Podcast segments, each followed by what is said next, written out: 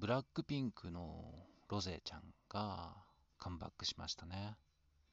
On the Ground Gone という曲で、うん、満を持してっていう感じでソロデビューをしました。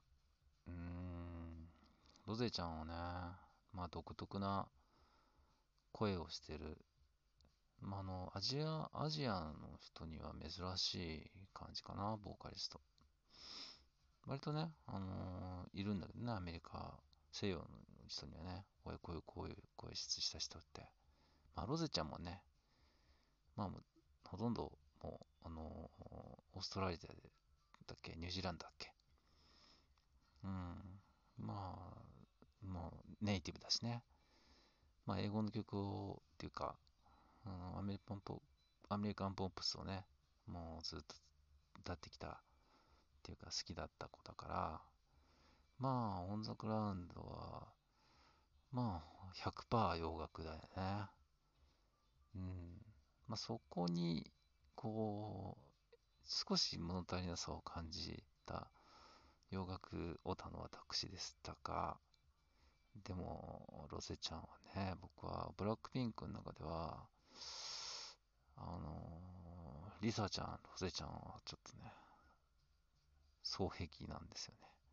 どっち、どっちも好きだから別にどっちがってことはないんで、どっち、どっち好きって選ぶ必要ないんだけど、えー、ブラックピンクについてはね、僕は思い入れが、えっ、と、不思議、うん、大好きだけど、えっ、とね、どうなんだろう。推しとまでは、プリンクではないかな。でもね、その、デビュー前のダンス動画あったじゃないですか。まあ、あれを見てから、あ、すげえと思いましたよ。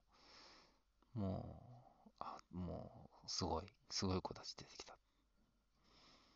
うん、っていう前にね、ほとんど顔見せずに踊ったダンス動画があって、うん、それが、こう、こうね、ものすごいバズったんだけど、そして、あのー、口笛、フリッスル。で、うわ、すっげえ攻めてるなっていう曲でデビューして、もう大好きだったけど、あの曲も。で、もうね、一気にこう、ブラックピンク、プライ押していくぞって思って、日本武道館、の日本、最初にね、最初に日本でショーケースしたのが多分武道館で、僕はそれを見に行きました。うん。最初に来たブラックピンクのやつをチケット取って。そこから5年ぐらいですか、3、ん？うん、5年も経つのかな？もう、ここまでビッグになるとはね。いやー、まあ、戦略とはいえ、こんなうまくいく戦略あるっていうぐらいのガールズグループだよね。まあ、それだけこう、カリスマ性のある4人を選んだ YG もすごいけど、いやー、ここまでね、世界的に人気が出るグループになるとは思ってました。うん、思ってた。だってすごいんだもん。リサちゃんのダンス、ロゼちゃんのボーカル、そして MV、うん、MV のクオリティ。まあ、これはまあ、来るわなって感じ。うん。何の曲が一番好きかなうん。うん、決めかねる。決めかねますね。うん。How you like that? かなうん。だろう。ラブスティックガールも好きだね。うん。ラブスティックガールかな。まあ、ほとんどもう、あの辺はちょっとこう、もう、K-POP、うん、K-POP っつっていいのかなっていうぐらいな感じの、うん、うん、洋楽味、マシマシだけど。そしてまあ、ビジュアル的にね、あのうん、やっぱりロゼちゃんは、あのー、まあ、4人の中では、まあ、僕は一推しですね。リサちゃん、リサちゃんはやっぱダンスのなんか女神って感じで、あがめ立てまつってるんだけど、なんか好きっていう感じでは、ロゼちゃん、ロゼちゃんのがなんかもう、あ、ロゼちゃんの好き、ロゼちゃん好きって感じですね。まあ、あの歌がいいから、うん、アコースティックギターでね、弾き語ったりする姿とかね、好きだし、あのまた華奢なスタイルね、うん、そしてちょっとあのね、あのー、可愛らしい、まあ、なんか、こう、なんだろう、アジア、日本人、日本人にもい。る感じのなんかね、親しみやすいなんか美人だよね。ジェニーちゃんはちょっと怖い。こ怖いって言ったら怒られちゃうか。うん。ジェニーちゃんはちょっとね、うん、目目力すごいからね。ちょっと、ちょっとあの、あの、僕にはこう、あの、なんだろう、お付き合いできないタイプの、こう、あの、ビビっちゃう感じの女の子なんですけど、まあ、G ドラゴンぐらいしか相手ができないんじゃないですかね。ロゼちゃんはなんかね、うん、可愛らしいね。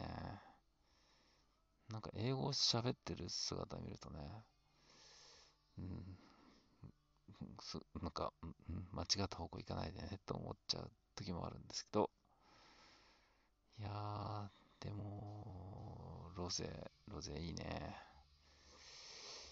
でもまあ、あの、今回の曲は、まあ、うん、洋楽寄りだから、まあ、あのー、正直、あの、そこそこですね。うん。